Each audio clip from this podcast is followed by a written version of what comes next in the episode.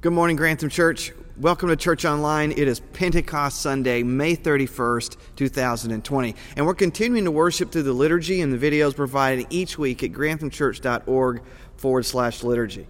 If you're new to Grantham Church and you're joining us online for worship, maybe for the first time, we hope you'll click on the Connect card in the right hand margin of the liturgy page and take a minute to share some information with us. We'd like to know who you are, how we can connect, and how you'd like to engage with us so that we can better serve you. And please don't let physical distancing stop you from connecting with us. Because as I've been saying here at Grantham, we're not closed as a church, we're just doing church differently during this global pandemic. And if you'd like to see what that means for us, what being and doing church looks like at Grantham during COVID 19, please check out our Staying Connected page. We continue to update this page with resources, ideas, and helpful information to assist you in being the church and keeping to the way of Christ in our current reality. Anyways, whether you're already a member or you're just joining us for the first time, I want to thank you for connecting with our church family. Invite you to continue worshiping Jesus with us, having open ears to hear him, open eyes to see him, and open hands to receive and respond to his call on your life. Let's do that together. Before we go to God with the prayers of the people, I just want to remind you that if you're not getting the weekly email from the pastor, which has my letter and underneath that our body life, which includes various things that are we're doing and that are upcoming, I want to encourage you to contact the church office so that you're you're getting that. Uh, you'll notice this past week, and we'll run it maybe the next couple of weeks, that there is a summer learning community. Actually, two summer learning communities that you can be a part of here at Grantham via Zoom. So if you're interested in that, check it check it out and, and, and invite you to be a part of that. The other thing is that we're continuing to do the midday prayer.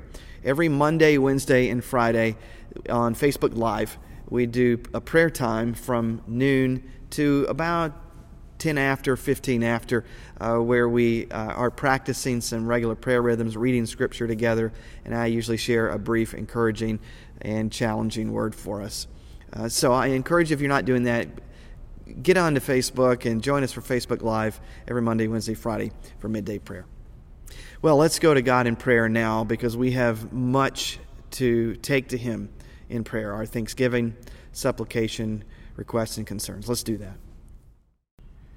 Father, we want to begin our prayer this morning by expressing our deep sadness, disgust, and even anger over the murder of George Floyd by Minneapolis police officers this past week. We know his death is one of many in America's ongoing story of racism, hatred, and violence against the black bodies which you've created in your image, many of whom are our own brothers and sisters in Christ.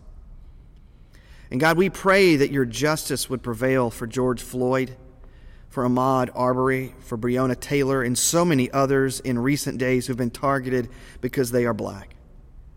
Lord Jesus, these acts of evil are blows to your own body. May we feel that in our spirit, where your own spirit dwells within us, that we might know the very heart of God and respond out of love and a desire to root out the racism in our society beginning with our own hearts and our own church. We confess our sins of racism and prejudice, and we repent of the ways that we've judged others based on the color of their skin. While our leaders may not do so, as some of them even encourage vitriol, prejudice, and violence, we will, Lord. We will. And so we say to you, God, forgive us for where we've not seen others the way you do where we've not treated others the way we want to be treated, and where we've been indifferent to the suffering of others, God, even making excuses for the evil that is right in front of us. God, forgive us. Lord, hear our prayer of confession and our cries for justice. Church, I just want to invite you now to take a moment and express your heart, your thoughts, your feelings to God about these things.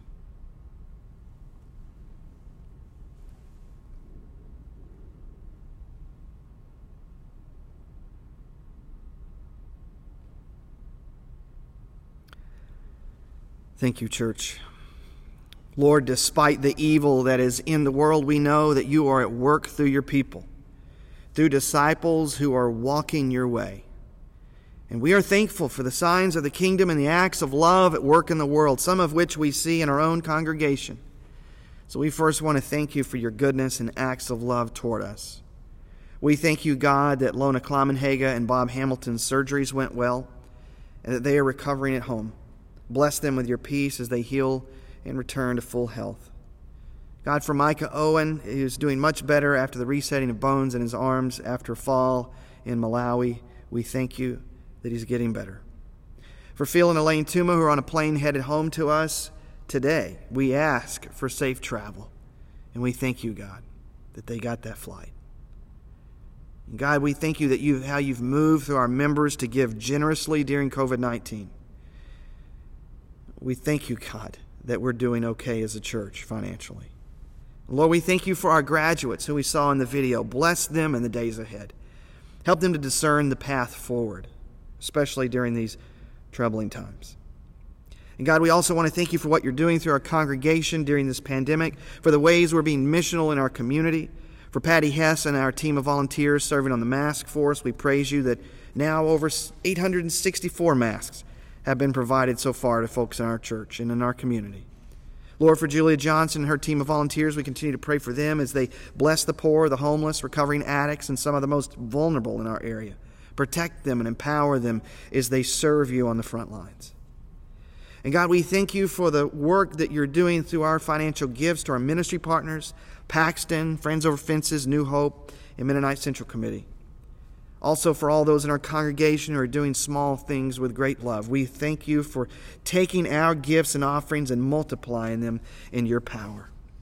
Church, now take a brief moment and share what you're thankful for this morning.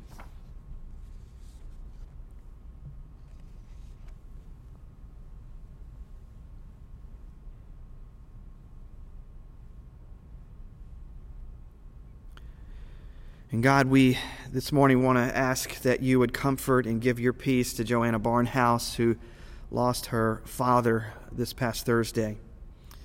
Uh, God, we, we just ask that your Holy Spirit would comfort her and her family, be with her in a very real way. We miss Joanna, uh, Lord, but we know that you're with her. God, for people in our church family, we continue to pray for those who've taken a cut in pay or have been furloughed. We pray for your blessings on Ed Mays and our custodial staff, for Lisa Mays and Jill Stauffer. We also lift up Pam Wheat, Tiffany Burrows, Glenn Pierce, Doug Curry, Brad Statnick, Lana Flowers, Dale Fogelsinger, and others in and outside of our congregation who are not able to work right now. And some are still waiting on un- unemployment checks. God, we pray they get those soon. We pray for your peace and your provision in their lives and ask that you set their hearts at ease while they wait. We also continue to pray for our widows, widowers, and those who are single. Surround them with your peace, love, and comfort. For those struggling with anxiety and depression, may they have a real sense of your presence. For moms and dads at home, give them the patience to persevere and to rest as they are able. For struggling marriages, we ask for the wisdom and strength to endure and overcome. And God, for our leadership, we pray for our pastors. Help us to lead with confidence and a non anxious presence for our church board, help them to lead with a hopeful spirit as they work with the staff and navigating COVID 19 and developing plans for reopening our facilities at some point in the future. And Lord, for our deacons, we pray that our deacons would receive your strength and courage to minister to our congregation and ask that you bless each of our, our deacons as they look after those in their care.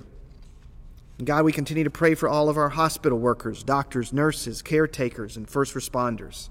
We pray for the, these folks who are part of our congregation, for Holly Zweiacker, Misha Warner, Ange Wanger, Cheryl Wolf, Linda Pierce, Christina Weber, Kathy Line, Kelly Martin, Aaron Brinzer, Rachel Morey, Marnie O'Donnell, and Heidi Curry. God, protect them and empower them. May they know how much they're appreciated for their service. Now, church, who else in our congregation would you like to lift up in prayer? Do that now.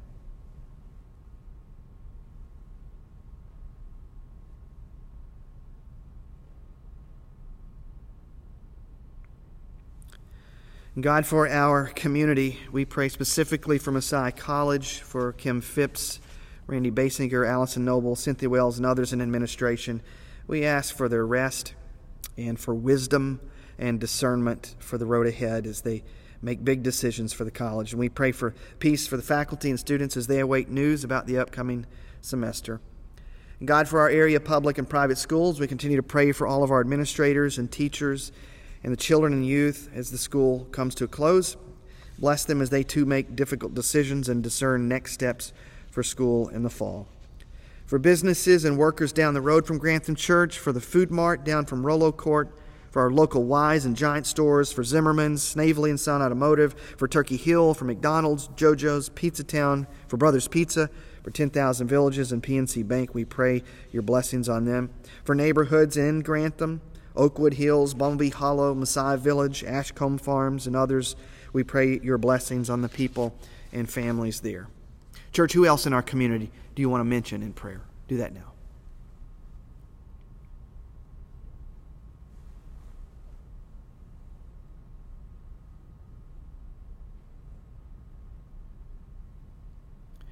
Jesus, for all those who work in life sustaining businesses, we thank you, God, for those who, who are continuing to make it possible that we have what we need to care for our families.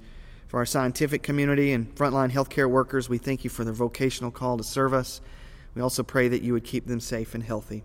Lord, for those who are infected with COVID 19, we pray for their healing. We especially pray for Diane Rudy, a children's leader at Dillsburg Brethren in Christ, and a nurse who was working with COVID 19 patients who was recently diagnosed with it herself. We pray for her as she fights the disease and as she's struggling with depression. God, heal her mind and, and her body in Jesus' name. Lord, we, bring, we ask you bring an end to this virus for all of our sakes and bring good out of our trials. And finally, Lord, we continue to lift up our, our leaders in government. As Paul said to Timothy, we want to offer up prayers and petitions for them for the President, for Congress and the Senate, for our governor, all those in civic authority at the federal and the state level. Uh, we ask that they, they would live peaceful and quiet lives in godliness and holiness, that we'd do the same. Despite the brokenness of humanity, of partisan politics, and whatever ulterior motives it might be at work in our leaders, we pray that they would overcome those things in your power and do what is best with the most accurate information they have. In the name of Jesus, we rebuke Satan and the principalities and powers that exploit our weaknesses and turn us against one another in our country and in our church. Knowing that we battle not against flesh and blood, Lord, we fight in prayer for our leaders, and we vow as your people to chart a third way together to love, not to hate, to be patient. To be patient, Lord. Help us to be patient. Lord, we repent of the ugliness in our own hearts, the slander in our speech, and the many ways that we've only fueled the hysteria in our grief, confusion, frustration, and impatience. Jesus, help your church to separate ourselves from the world and behaviors born of the flesh. Church, for who else in our world do you want to pray for? Pray that out loud to God right now.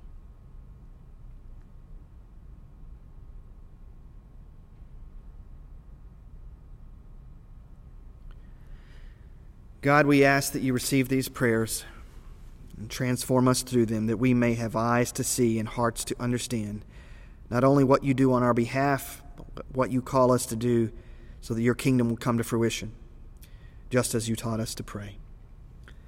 Our Father, who art in heaven, hallowed be thy name. Thy kingdom come, thy will be done, on earth as it is in heaven. Give us this day our daily bread, and forgive us our sins, as we forgive those who've sinned against us. And lead us not into temptation, but deliver us from evil. For thine is the kingdom, and the power, and the glory forever. Amen. Well, if you would grab your Bible and turn to the book of Acts, Acts chapter 2. Uh, we're continuing our journey through the book of Acts. Last week, you'll recall that we were in Acts chapter 1 on Ascension Sunday, and we looked at, at, the ascension of Jesus and what that means for us. And so this past week, we've been living in between the time of the ascension and the day of Pentecost. These disciples are waiting on the coming gift that Jesus has promised them. So, Acts chapter 2 we're going to look at verses 1 through 13 this morning. And then the next two weeks, we're going to continue to look at Acts chapter 2. So take a little portion at a time. It's worth uh, slowing down and giving some attention to. All right, so you might could think of this as sort of three part message on Pentecost, and then we'll keep going through various portions of the book. So let me start by reading Acts chapter 2, verses 1 through 13. I'm reading from the New Living Translation. Luke says this On the day of Pentecost, all the believers were meeting together in one place, and suddenly there was a sound from heaven like the roaring of a mighty windstorm, and it filled the house where they were sitting. Then what looked like flames or tongues of fire appeared and settled on each of them. And everyone present was filled with the Holy Spirit and began speaking in other languages, as the Holy Spirit gave them this ability. At that time, they, there were devout Jews from every nation living in Jerusalem. And when they heard the loud noise, everyone came running, and they were bewildered to hear their own languages being spoken by the believers. They were completely amazed.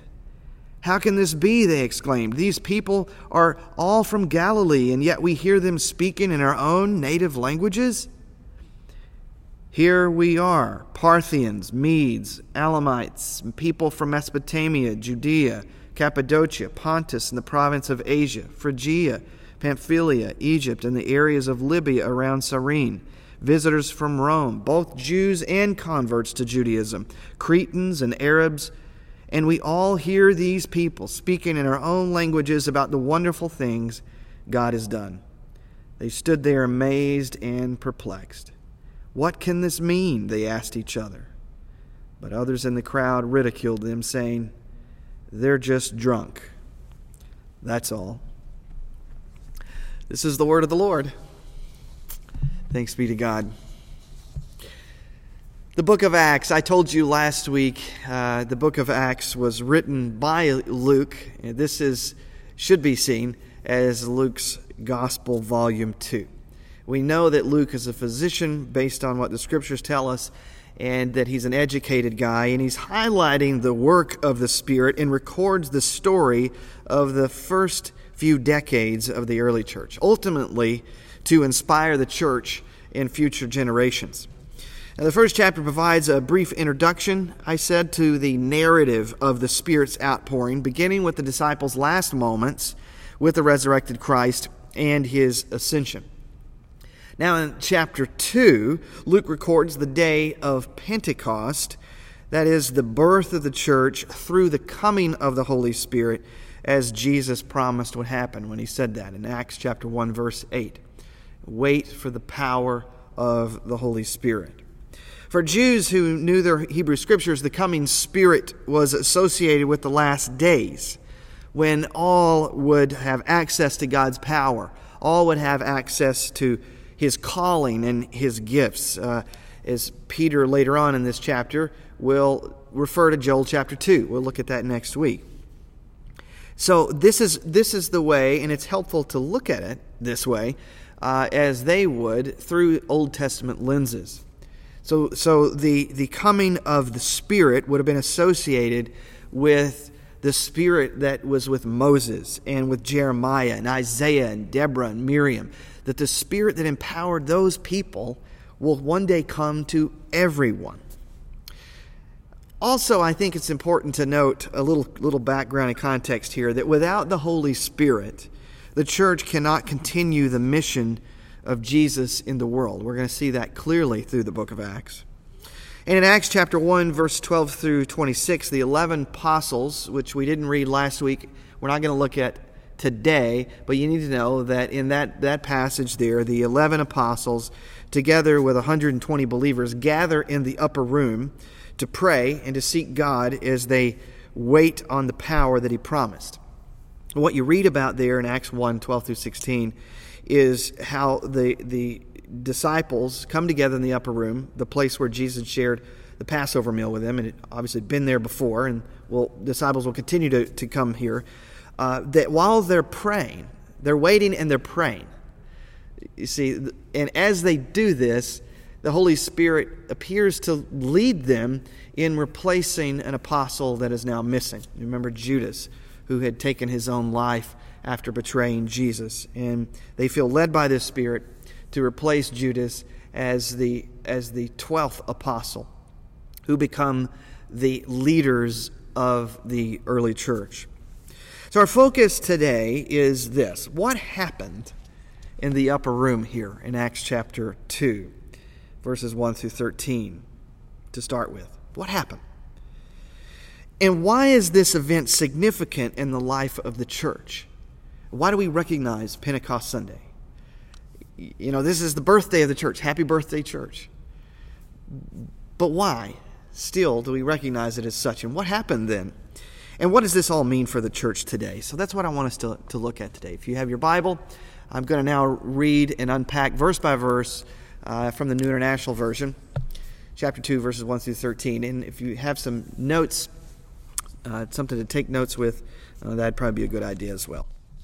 Chapter 2, verse 1 When the day of Pentecost came, they were all together in one place. Now, Pentecost is Greek for 50th. This is 50 days after Passover. Remember, Passover was when Jesus shared the Last Supper with his disciples. And then he ascended to the Father on day 40. 10 days later, here we go. They're waiting in Jerusalem on Pentecost. Pentecost is also known in the Old Testament as the Feast of Weeks, or the, uh, a feast of, or, or the Day of First Fruits. That's because they brought the wheat harvest in during this time, which may explain why this is the highest uh, attended festival, we believe, of the three major festivals Passover, uh, the Feast of Tabernacles, as well as the Feast of Weeks or Pentecost. It's a nice time of year for pilgrimages. And so, if good, faithful, religious Jews, uh, if they can't make all of them, they'll probably make this one. Now, I think it's also important to note that this is the commemorative feast for when Moses gave the law to the Hebrew people in the wilderness on Mount Sinai. That's important, I think, because God is very intentional with how He does things, as we'll see, I think, today, that He gives the Spirit to His people in place of giving the law to the people. Very telling. It says they were all together. Now, who are we talking about? We, we know we're talking about the apostles, uh, but probably the 100, 120 people that were mentioned there in chapter 1. Uh, they're likely in the upper room, the same place Jesus shared the Last Supper with them. It seems to be a larger space. It could be even a rented out space, a rented hall for it to contain this many people. Uh, there is a historic site in Jerusalem. Take a look at this picture. Uh, you'll see now the structure itself is 14th century. Uh, it's believed the Crusaders redid this on, on the original site. It's a multi layered building, as you see. And, and the room itself, the upper room, is on top of the tomb of King David. I think that comes back up later in this chapter. Peter is going to make a reference to the spirit of David still being with them. I think he's referring to this. So, uh, the upper room, a space large enough here uh, to hold this kind of gathering and for what, the, what God is about to do through the Holy Spirit. Look at verse 2. It says, Suddenly a sound like the blowing of a violent wind came from heaven and filled the whole house where they were sitting. It says, like the blowing of a violent wind. It wasn't actual wind, but it was like the, the blowing of a violent wind. And it came from heaven. Now, think of heaven as God's space, another dimension that Jesus and his resurrected body slipped in and out of, appeared and disappeared. So it's as if this wind just came out of nowhere. Now, if you're looking at this through Old Testament lenses and understanding this as, through Second Temple Judaism, you immediately would be thinking wind, ruach of God that hovered over the waters in Genesis, the creative, energizing force that uh, filled the prophets and kings and, and so forth. This is the same Spirit that is now at work in this new way. Uh, it's also the Spirit that swept through the valley of dry bones in Ezekiel 37. This is the Spirit. As Peter will say in the next chapter, again referring to Joel, the Spirit that was promised for everyone.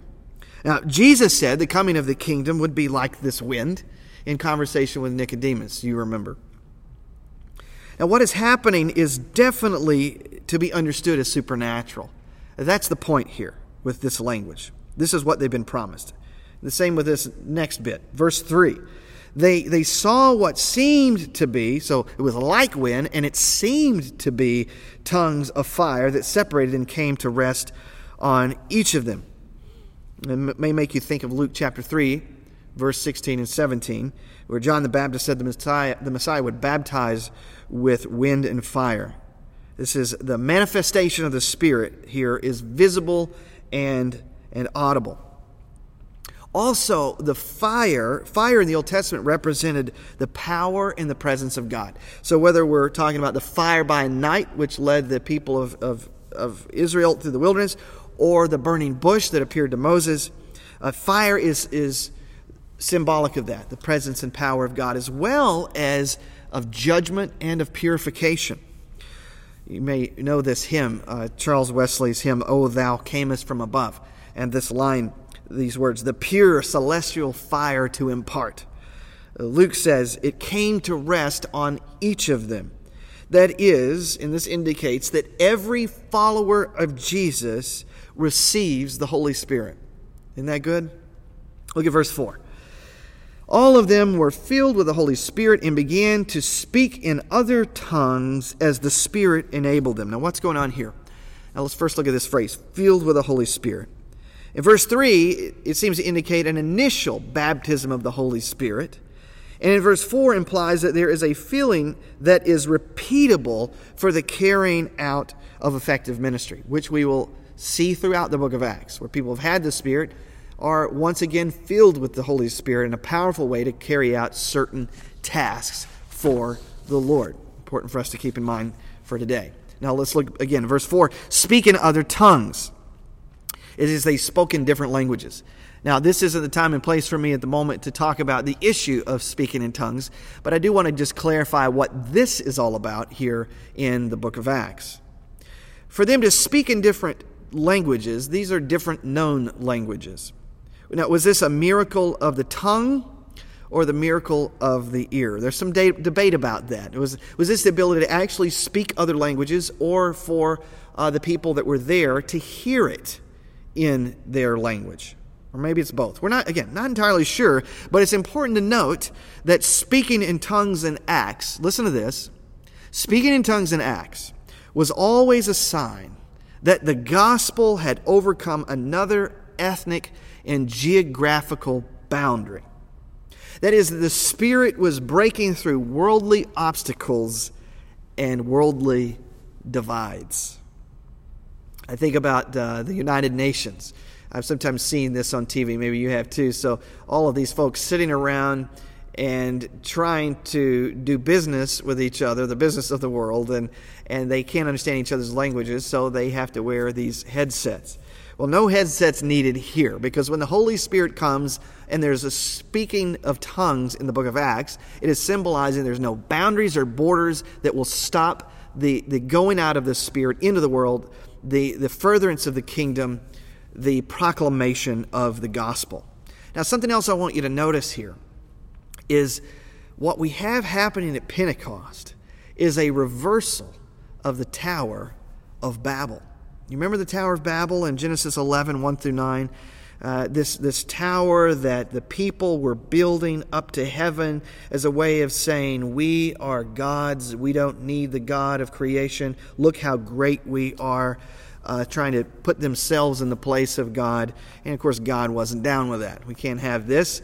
Uh, only I am God and, and you are not, right? It's good for us to be reminded of this from time to time. A symbol, this is a symbol then of the reunification of humanity. That's what Pentecost is. It is God drawing men and women from every nation to his king and to his kingdom. Isn't that good? A reversal of the Tower of Babel. Verse 5 through 8. If we looked at those, let's just look at those in one, one swoop here. Now they were, they were staying in Jerusalem, God fearing Jews from every nation under heaven. When they heard this sound, a crowd came together in bewilderment because each one heard their own language being spoken. And they were utterly amazed. They asked, Aren't all these who are speaking Galileans? Now, God fearing Jews from every nation were in town, is what Luke says they were amazed and confused about what they were seeing and hearing. Of course they would. Uh, now, literally, it doesn't seem Luke has in mind every nation, which I'll show you in just a minute. But the, the idea is that this is a broad representation of folks from all over the empire. They're in town here. And they're, they're amazed at what they're seeing and hearing because, look, they're Galileans. This is the first time in the New Testament that we see that Galileans uh, have this reputation for not being very educated. You know, they're like, I don't know, rednecks, you know, maybe of the ancient world. And uh, they certainly would have had a certain accent with the way that they spoke. So even as they are speaking different languages, there you can't shake the accent. You know, it's like it's like my wife and her Texas accent. You can hear it in mine uh, voice every now and then. So they recognize they're, Gal- they're Galileans of all people. In verse 9 through 11, let's look there. Uh, it says there were Parthians, Medes, Elamites, residents of Mesopotamia, Judea, Cappadocia, Pontus, Pontus, Asia, Phrygia, Pamphylia, Egypt, parts of Libya near Cyrene, visitors from Rome. Look, look at this map here. You'll see all of the folks that were there come across the entire empire. And it says, We hear them declaring the wonders of God in our own tongues. Wow. What is happening here, folks, is the promise of Jesus is being fulfilled. These folks are amazed and perplexed. They recognize that this is significant, but notice they are unsure of its meaning. What, verse 12, what does this mean?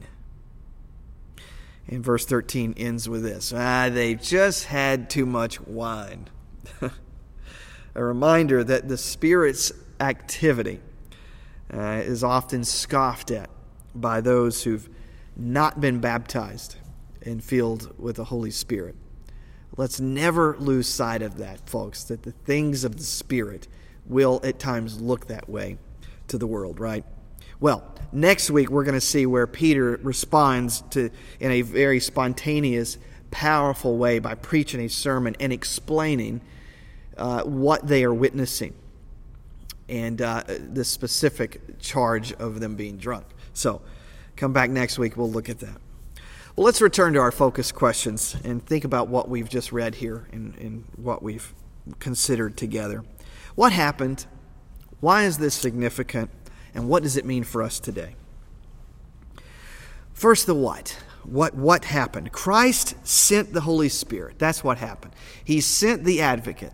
He sent the, the helper. He sent the power that he told us in the Gospels, that he told us in Acts 1 8, right? That you will receive power when the Holy Spirit comes upon you, and you'll be my witnesses in Jerusalem in Judea, Samaria, and to the ends of the earth. That is happening. That's what happened. Why is it significant? It's because we've been given the power to live like Christ and carry out his mission. He didn't just leave us alone. He said, When I go away, I'm going to give you something better. Now, think about that. How many times have you and I thought if Jesus would just appear at the end of my bed, if Jesus would just appear with me, uh, you know, in my in my house, in my living room, I can have a conversation with him, and things would just go so much better that way. I mean, we've all thought that. I thought that many times. But Jesus says, what is actually better is if I can come to you in this way. Right? So this is the spirit of Jesus being able to come to everyone, tongues of fire on everyone who will receive him. And this way, if we'll, if we'll be courageous enough to explore it, is better. And that's what the book of Acts is about. that's what it's about.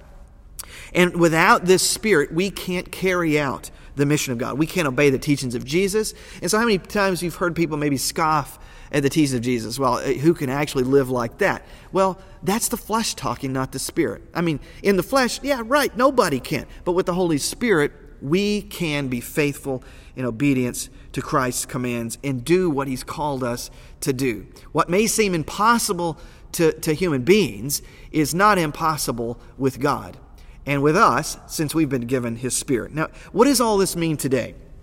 It means we, as I said, need the Spirit. That is the initial conversion. We don't just need to come to church and follow some religious patterns, but we actually have to be baptized in the Holy Spirit. Have you had that conversion experience? You know, not just you just grew up in the church and your grandma was a Christian. No, but you can actually say there's this moment where the Lord regenerated my heart, where I became born again. I had a, an experience with the Holy Spirit. That's what I think it means today. But it also means that we are continually to be filled with the Holy Spirit at various times in our life and at various seasons in our life. And in other words, in other words, past experiences aren't enough. Folks, stop saying you remember when. You remember those good old days? Oh, that was, if we could just get back to that. Quit living in the past. The Lord is moving us into His good future. And one of the messages that I think that we should get from Pentecost is that the filling of the Spirit is available to all as we continue to follow Jesus together. And that is that we should be welcoming new experiences, not looking back in the rearview mirror all the time.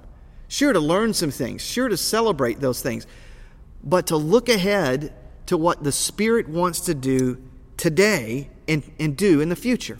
It also says to us that we need the Spirit, that our own intellect and our own ingenuity isn't enough. We've got some smart people in Grantham Church, don't we? I, I, believe that. But that's not enough. Putting our heads together isn't enough. We got to put our hearts together and hearts that are filled with the Holy Spirit. Uh, we, we need the Holy Spirit to get through these times, amen? To get through what we've been through this year. And we will. But we've got to quit our stinking thinking and get a checkup from the neck up. we, we got to realize that without the Spirit, we are all dead in the water. We need the Holy Spirit's wisdom, the Holy Spirit's guidance, the Holy Spirit as an advocate, the Holy Spirit's power to be the church that Christ has called us to be. Amen and hallelujah. That is what I think it means for us today. What does this look like? What does it look like? Let's listen to this quote from N.T. Wright. I like this. This is from his Acts for Everyone commentary. He said, What the Spirit will do when He comes is anybody's guess. Uh oh. Be prepared for wind and fire, for some fairly drastic spring cleaning of the dust and cold rooms of one's life. But we should not doubt that God will give His Spirit to all who seek Him, and that the form and direction that any particular Spirit led life will take will be the one that will enable that person uniquely to bring glory to God. Oh, that's good. Think about that. What does that mean for you? I know we can get a little nervous when we say it's the Spirit that's leading us. But, folks, the message of Pentecost is for you to be okay with that more than your own thinking and your own ingenuity and intellect. Message we need to hear. Finally, here's some other takeaways as we begin to close. I think here's a takeaway the work of the Spirit looks like overcoming boundaries, divisions, and factions in the church, in our community, in our culture. That what we see happening on Pentecost is that when the Holy Spirit is at work, and not just the work of people, but the work of the Spirit in God's people, that we will overcome divisions, boundaries, borders, factions, and the like. That is a test, right? If the Spirit is at work among us. Now, think about what's going on in our society and culture right now the divisions, the, the, the boundaries, the borders, the factions. You know what I'm talking about. It is the Holy Spirit that we need. It is the Holy Spirit that is to be at work in the church in these ways. And so when we see things that work in the church, whether it's because of partisan politics or because of things that are happening in the church that we don't necessarily like or agree with or not sure even what's going on, that can, that can cause us to act in the flesh, well, we have clear evidence there that this is not the work of the Holy Spirit. Also, I think a takeaway would be that the Spirit alone can bring renewal, insight, new life, as well as mobilize the church and open up new horizons for ministry. You see, when the Spirit is at work, there are visible signs. There are visible signs. Think about that. And then, lastly, the last takeaway is this. I like what St. Teresa of Avila said. She said, Christ has no body on earth but yours. Christ has no body on earth but yours. This is what Pentecost is about, brothers and sisters. Jesus has left us physically, but he's given us his spirit that we would be his hands and his feet, his mouth and his body to move in the earth, to continue the work of the kingdom, and to bless others in his name. The invitation this morning is Will you hear this word of the Lord to you, this message about the Holy Spirit? If you've never had that initial, initial conversion experience, that baptism in the Spirit, and you've just been playing along, you know, you, you, you've just been doing the church thing. Uh, or, or maybe there's something about it where you just you know, you, you like a sense of belonging and, and power and, and some and influence, maybe. But you've never experienced the Holy Spirit. I encourage you to invite you to do that today, to accept Christ in your life. Or maybe you're at a point in your life where you need a feeling of the Holy Spirit. You need another feeling. You need to quit looking at the past. You need to heal. You need to forgive. And you need to move on. Uh, or, or, or say, you know what? The best is yet to come. And that we would go about doing that in a way where when we look back, we'd say, surely, surely the wind of the Spirit is blowing in our church. This is not the work of human beings, it is the work of God. I've shared this uh, you know, analogy with you before. It's a story I heard of a Chinese missionary who left China, came to the U.S., and then returned.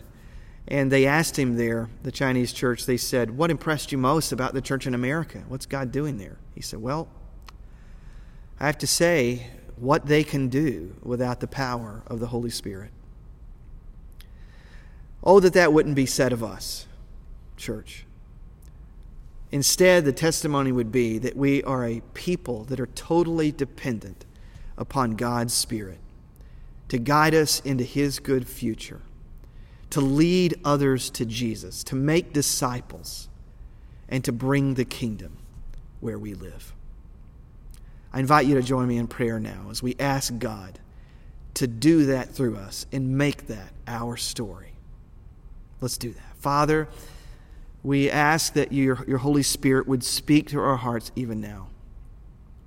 That if someone has never accepted you, they would do that today. They would be baptized in the Holy Spirit and filled with your Holy Spirit, empowered to overcome the obstacles that are before them, to, to repent of their sins, to throw off what hinders them, and to become the fully flourishing human beings that you've created us to be, that always looks like Jesus. Father, for some of us, we've been Christians for a long time. We have the Holy Spirit, but we need a new feeling. Lord, with your, with your holy water, pour into us, our hearts, our vessel, and do something new. Restore the joy of our salvation. Give us insight and vision and an excitement for the time that we live in. Yes, even for such a time as this. Lord, we need you. Holy Spirit, convict us of sin, comfort us where we need to be comforted, challenge us where we need to be challenged. Your servants are listening. We want to do your will. In the name of the Father, and of the Son, and the Holy Spirit, we pray.